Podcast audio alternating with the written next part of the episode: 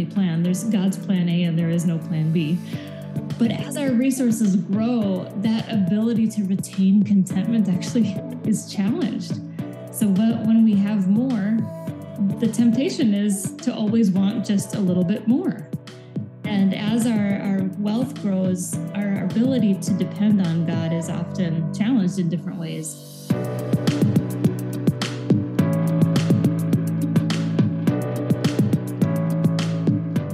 Welcome to the Generosity Now podcast, where we bring you inspiring stories of generosity and whole life stewardship. Our goal is to showcase individuals and organizations making a positive impact in our communities and across the world. I'm your host, Eric Most, president of the National Christian Foundation, Rocky Mountain Region, and I'm joined by my incredible co host, Laurie Bossert, VP in our office. And today we have a special guest, Rachel McDonough, who's coming to us from the Twin Cities area. Rachel, how are you today? I'm good. Thanks for having me. We're so glad to have you. We're going to get in and and have a great conversation. And so, Laurie, hey, how about you kick us off? We just like to start out by you telling us a little bit about your life, your family, growing up, because I know that there's a unique story there, and most importantly, about your own journey of generosity, how it got started and how it's grown. Well, thanks, Laurie. I grew up as a missionary kid to Kenya. So I really was, I think my first experience with generosity was really being on the receiving end of it, in that my family did fundraising in order to support their missions work in Kenya. And then when we arrived in Kenya, after being the ones kind of in the US asking for money, I remember having Kenyan kids come up to me asking me for money.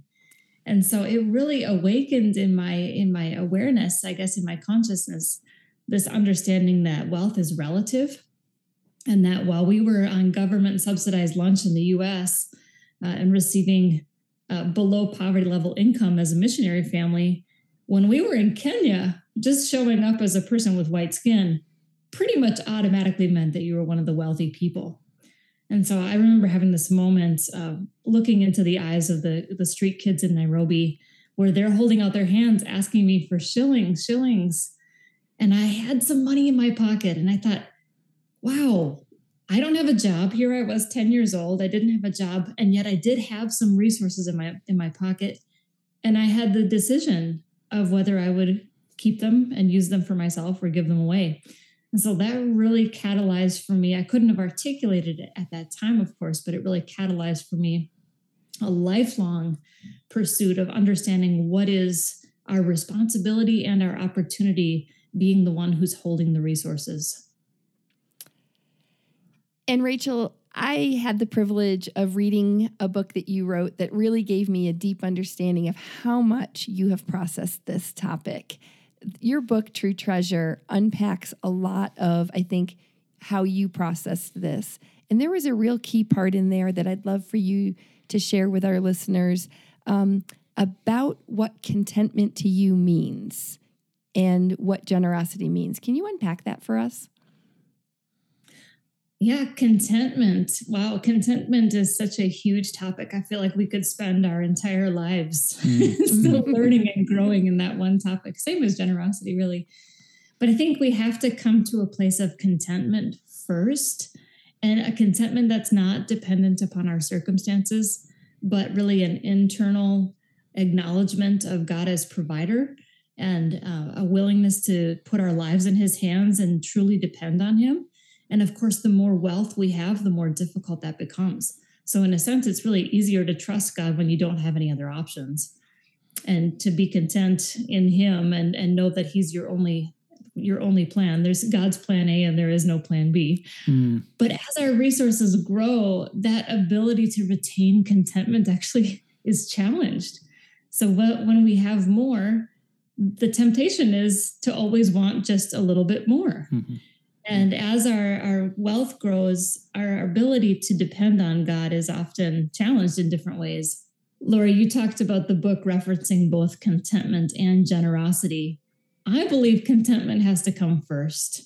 And if we're still wrestling internally with discontentment and always needing a little bit more, it's going to be impossible for us to really live a generous life. Hmm, no doubt, no doubt.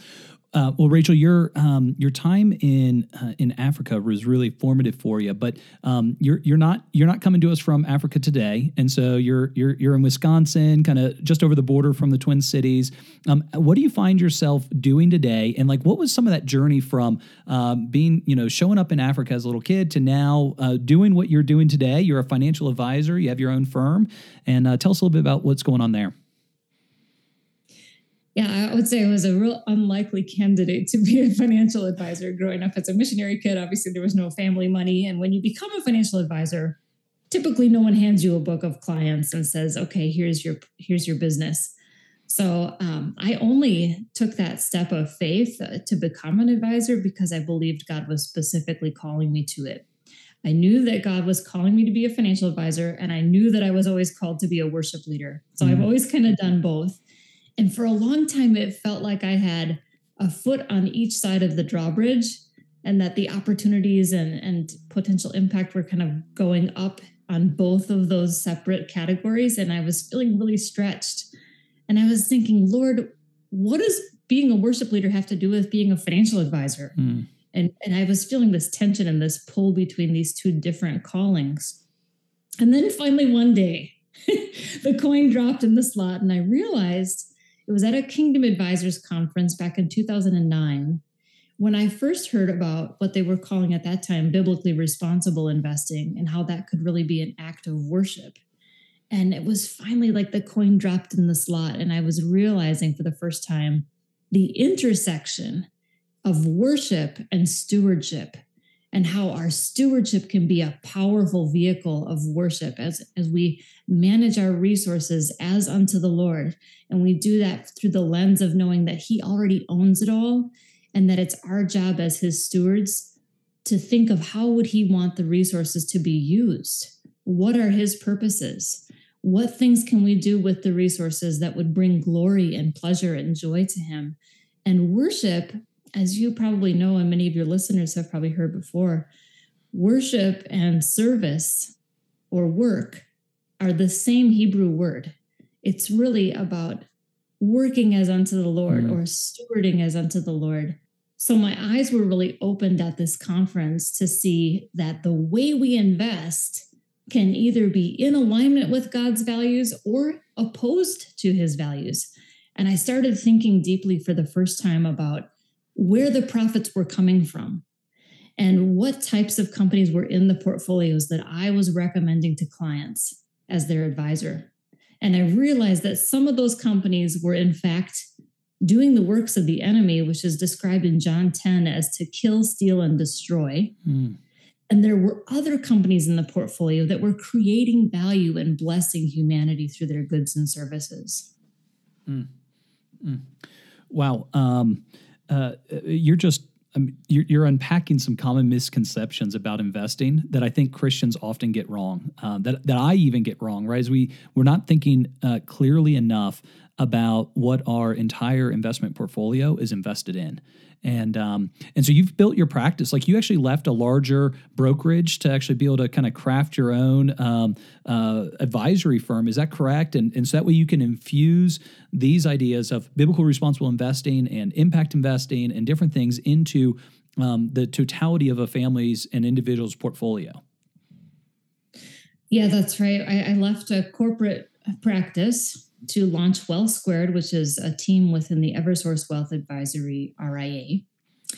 And our, our real thesis is that, you know, most of us invest more than we give. Hmm. Like if we think about when we're stewarding the big, big picture, all the pie, the, the slice of the pie that we have to give away is often a lot smaller for many of us than the part that we feel we need to uh, continue to retain and invest in order to grow and, and, and have provision for the future.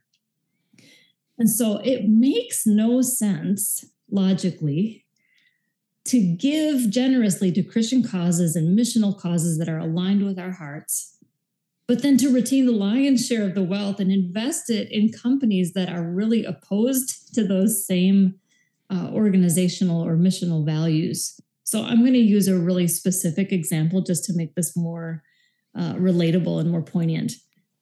An investor who gives generously to pro life causes, let's say, They really are passionate about helping moms through crisis pregnancy, uh, attempting to do whatever's within their power to give generously or volunteer to help save the lives of the unborn.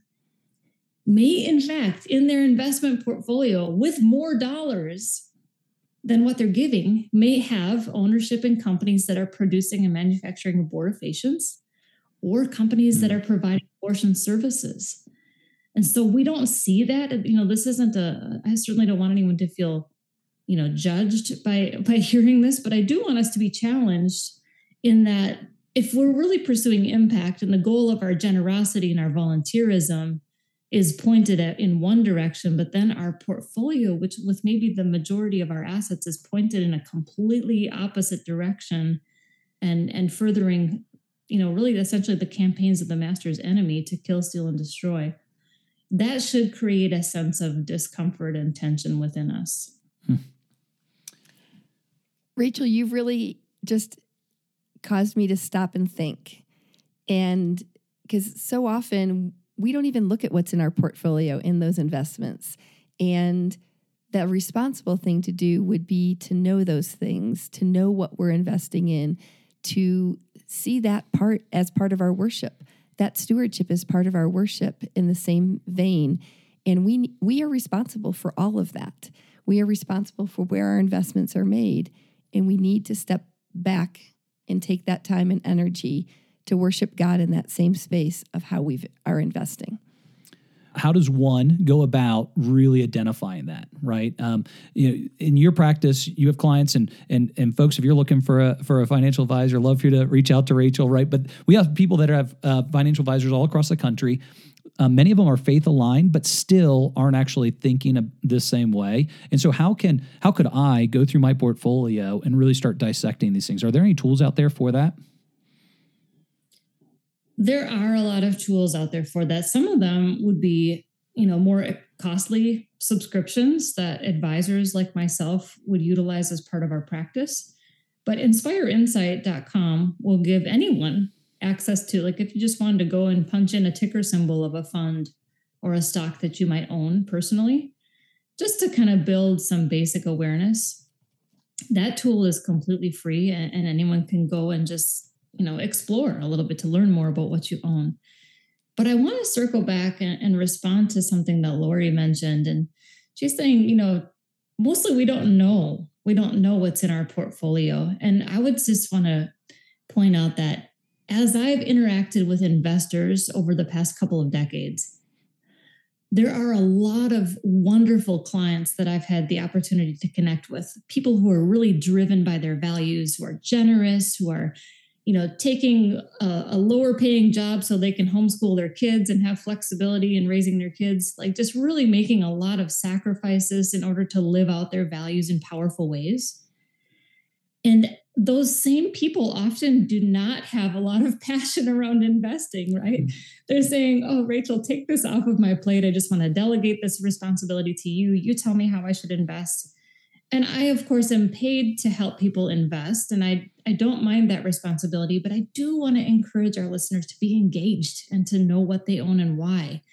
The same people who are passionate about their volunteerism and their generosity, the, the reason they're often not passionate about investing is because we fail to see that investing is, in fact, relational mm. in nature, right? It feels very transactional ever since the invention of the stock market, there's just been an enormous amount of data that's become available, and most of it's focused on risk and return.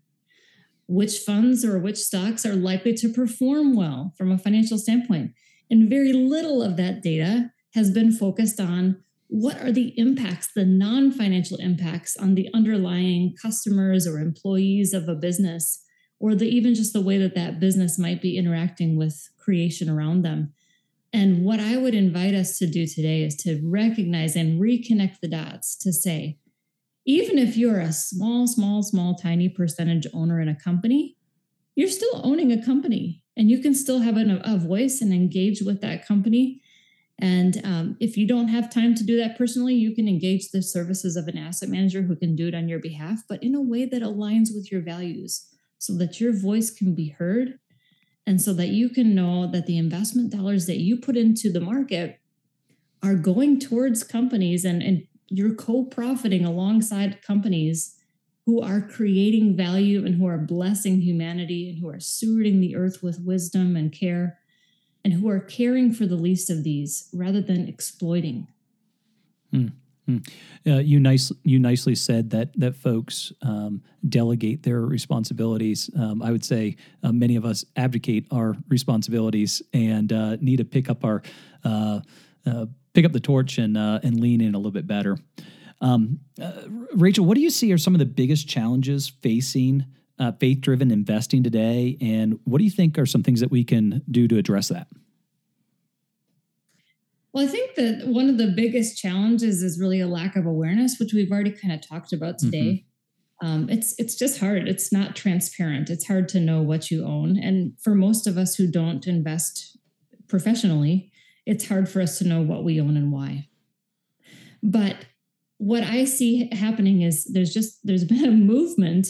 I really see it as a, a sort of revival mm. that God is releasing into the earth, and we get to be a part of it and, and get to be a part of what He's doing and co-labor with him in this type of you know just learning to care more and get smarter about how we invest and what i'm really excited about is even just thinking of i know that ncf has partnered with impact foundation to help investors and donors lean in on investments that can really create positive impact in a more sustainable way sometimes than direct grants right mm-hmm. and so this like this ideas of human trafficking and poverty and some of the big issues that are facing us today those can often be solved more effectively or in partnership with a nonprofit can be really effective to have for-profit companies working on these issues mm-hmm. even if they're generating uh, just a little revenue or some revenue even if it's not 100% like the most profitable businesses there are businesses that are tackling these issues, and there are investment funds that are focused on these issues, like positive, proactive values types of investing. There is, in fact, a fund that's targeting human trafficking, a hmm. for profit mm. investment fund that a donor could use donor advised fund dollars to really tackle some of these issues in addition to whatever uh, direct giving that they're doing to nonprofits. And what I would love to see is more demand mm-hmm. from clients, donors, and investors.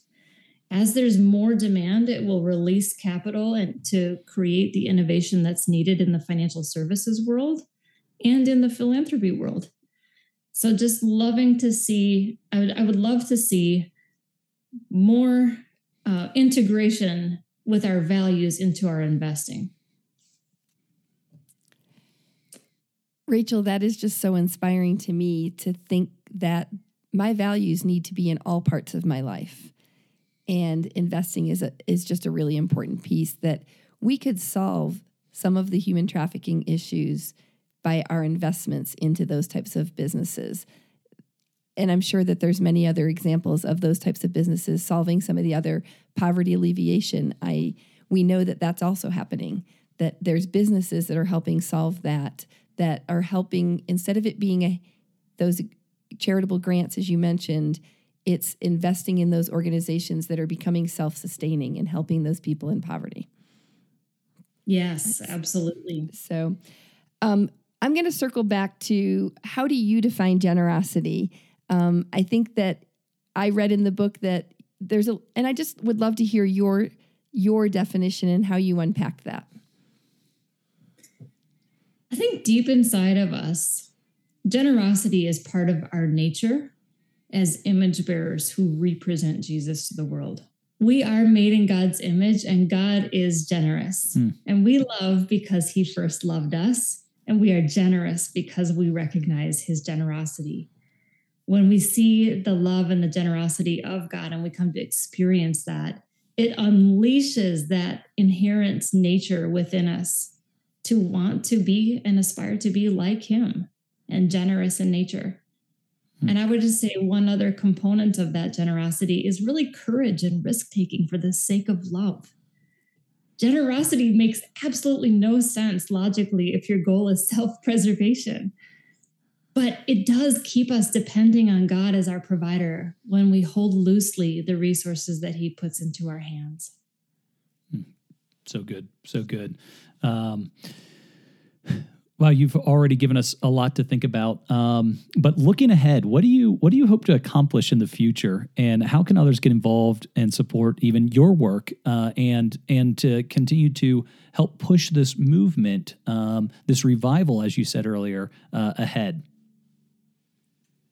Yeah, well, this is definitely not a, a solicitation, but really what you all can be praying for is just more large investors who care about these issues that can release um, the revenue that can can create and lead to innovation. Hmm. We want to see not even just like there's there's a lot of uh, product available that's can produce market rate type of return for those who are just looking for like a more clean conscience alternative to an S&P 500 type of investing. But what's lacking in the in the marketplace right now today is the ability for most investors, like accredited or qualified purchasers, larger investors, to be able to allocate dollars towards deep impact investments. It's not for every bucket of capital, right? We have our retirement bucket or things that we need for provision for the future we have our generosity bucket, but there's also for a number of investors this kind of in between space where maybe they're not ready to give it away yet, but it also is potential access to what needs to be saved for retirement or for the future or for provision for family. And that that potential excess bucket where there's not as much need for liquidity and there's not as much need to maximize returns, I would love to see that bucket unleashed for kingdom impact through deep impact investing where even could be a more concessionary eh, type of investing where we're saying like let's with this bucket of capital let's prioritize impact over the income or the profitability. I would also love to see as more investors come into this space we just know that more investors means the asset managers who are creating products the advisors who are going to be willing to take risk and step out into this like like our firm has. Those those innovations and the the development of this industry will continue as dollars begin to flow into it. So i would just say i know it's inconvenient to consider shuffling your investments around or possibly having to move from one firm to another or change advisors if your advisor is unwilling to address these issues with you. And um, but maybe they will you know like maybe you can talk to your advisor and say hey have you heard about this values based or faith driven type of investing and how can we do that at your firm? And if the advisor has not thought about it before you know having their client come to them and ask for it is going to help them to start thinking in a new direction it's so good. It's actually uh, the conversation I had with my financial advisor recently. Uh, really have loved the work that he's done, but really tried to press in and say, hey, how do we how do we convert more to all of our investments into faith driven uh, and and kingdom impacting organizations? And he says it's actually things he's building towards. And I said, okay, I'm going to watch you though. And so uh, if you're listening to this, buddy, uh, I mean it. and I also even asked, you know, uh, along the same lines, you know, a resource that that that I I don't know, uh, Rachel. I'm, I'm just going to ask you some questions to, to help me out. Even, um, you know, I feel that I'm also doing a disserv- disservice with my my vote. Right, I get proxy votes in all the stinking time, and uh, and I usually just let them go straight into the to the circular filing cabinet and um, and because I, I just don't know the the right decisions to make and, and how to do it. Um, do you, you have any suggestions on these proxy votes and and things that believers um, maybe it's a step forward that people listening today could actually start making um, right now with the companies that they are invested in that they do own a portion of. Getting knowledgeable on the individual issues that companies are facing is very laborious and challenging, but there is hope. I want to give a lead leave with an encouraging note that there are already services available. We engage with um, a couple of providers who do active, proactive proxy voting in alignment with kingdom values, and not only proxy voting, but really corporate engagement. Again, I, I mentioned earlier that as a shareholder, you have a voice. It may be a small percentage of the company that you own, but you have a voice. And while our investors typically don't become knowledgeable on all the issues that companies are facing they do appreciate that behind the scenes there is advocacy happening hmm. where uh, we're you know not our team personally but the some of the service providers that we utilize are advocating with corporations and encouraging them to you know in some cases it's it's depoliticized some of the things that they're doing where they're really taking an aggressive stance on an issue that's not core to their business or in some cases it might be you know we want them to explore do they have slave labor in their supply chain hmm. are they addressing kind of what's going on behind the scenes and just having care for the least of these hmm. so so good um we touched on generosity, and I'm going to go back there a little bit. How do you think individuals and businesses can integrate generosity into their everyday practices? Well, can I talk about it in terms of investing again? That I've been actually really having... always you can talk about it in your invest from your investment standpoint. Uh, thanks, Laurie. I would love to see. So, two of the fund providers that we utilize in our portfolios have a 1% allocation to microloans that are really just making resources available to literally some of the, the least resourced and most vulnerable populations on earth. These are moms with lots of kids in rural areas in, in countries that are not developed economically. And so we think of that as kind of a gleaning principle, like leaving that 1% of the portfolio available for investment in things that are not really market rate of return. I also see generosity in terms of, you know, we, we do want to take um, a fiduciary duty of helping our clients invest with risk and return in mind. But I'm deeply blessed and encouraged when I encounter an investor who says, even if it's not the same rate of return, even if there's a concessionary element to this, I would so much rather uh, have a generous heart in my investing to say, let's make sure that the portfolio is aligned with our values and, and working towards human flourishing and the prospering of different people rather than exploitation. And even if that means that I accept a lower rate of return, mm-hmm I would still re- much rather, I would much prefer that as a complement to my direct giving than I would to maximize my return at all costs. And that's that really whole life stewardship that we've been talking about here on the Generosity Now podcast is that it's not just about making more money, but it's it's doing life with God's values and our values tied together in all aspects it's our core values, it's all of that. And truly, that's where God brings us the joy.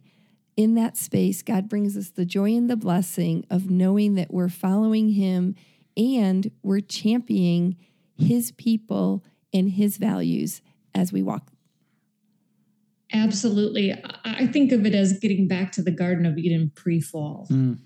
There was a right relationship with God, there was right relationship between people and when we take that approach of prioritizing love and making our decisions in love and in generosity, we get back to the pre fall state. And that is, I believe, when Jesus taught his disciples how to pray. He said that they should pray for on earth as it is in heaven. Mm.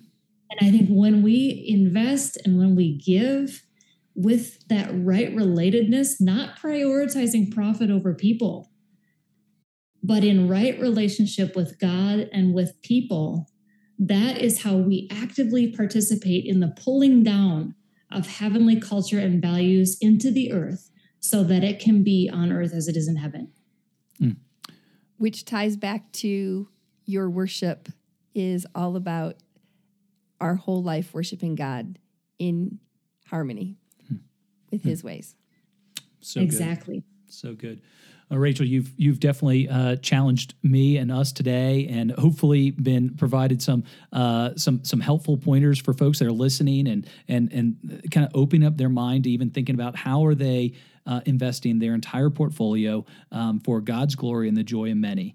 Um, along that line, you've been you've been on this road for quite a while uh, in in the financial services um, world. You also are. Uh, I, I, just have to say, you you won the Larry Burkett Award for financial planning a couple years ago, and so um, really wise, great speaker in this. We've we've had some fun events that we've been uh, able to share about. But would you actually suggest uh, another outside of your book? We, we definitely want to direct people to to your book. But is there another um, resource that you would suggest um, to our listeners to pick up and read or to digest that might even help them in their thinking a little bit more?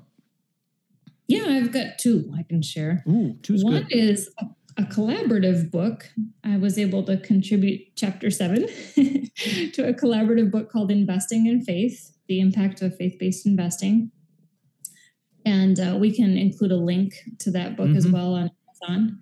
Uh, and the other thing is the Faith Driven Investor podcast series has been Hmm. very, uh, very insightful, very well done and i think it can give us you know just help us to open our eyes to what else is out there because if we're if we've only really been exposed to the 401k menu options that we have to choose from and they're all very conventional and often index based uh, faith driven investor has done a great job of just blowing open um, what else is out there and what else can we start how can we start thinking differently about how we invest and to have a generous heart in how we invest Mm, so good, so good. We will definitely link to both uh, both of your books, and then also to the FDI uh, Faith Driven Investor podcast. Uh, Love Henry. We actually were just talking about that uh, and and his book Faith Driven Investing on our last podcast. And so, um, thanks for sharing that. Hey, Rachel, if people want to get to know uh, you a bit bo- more or has some questions that, that have developed, is there a way that pe- people can get a hold of you?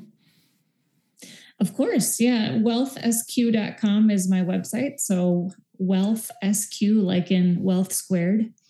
And then also, if you wanted to be added to my list, I don't send frequent emails. However, um, one of my goals for this year is to start getting a monthly newsletter put together just to help, you know, share some information on this topic. And my email is rachel at wealthsq.com. You'd be, I'd be happy to get an email from any of our listeners and add them to that list when it's ready to go. Mm, Great. Well, thank you so much. Well, it's been uh, great having you on the show today. Um, hopefully, we'll actually uh, have you back and we can expand on some more of these conversations in the future. And uh, we're really grateful for your generosity to us and to, to the listeners of the Generosity Now podcast uh, by taking some time and, and being here today. So, thank you, Rachel. Yeah, thank you. And on the Generosity Now podcast, we do seek to inspire, equip, and connect our listeners for generous kingdom impact and whole life stewardship. Uh, for more information on us, please check us out at ncfgiving.com forward slash Rocky Mountains. You can also send us an email to info at generositynow.org. Please go ahead and subscribe to our podcast, leave us a five star review, and share with your network. It would mean the world to us. And we got a closing verse that uh, that that Laurie's going to read for us out of Matthew 16 today. For what will it profit a man if he gains the whole world and forfeits his soul? For what shall a man give in return for his soul? Mm. Amen and amen. Amen. Thanks, Rachel, for being with us today. We've really enjoyed the time we've gotten to spend with you today. Yeah, me too. I appreciate the opportunity to share. Thank you both.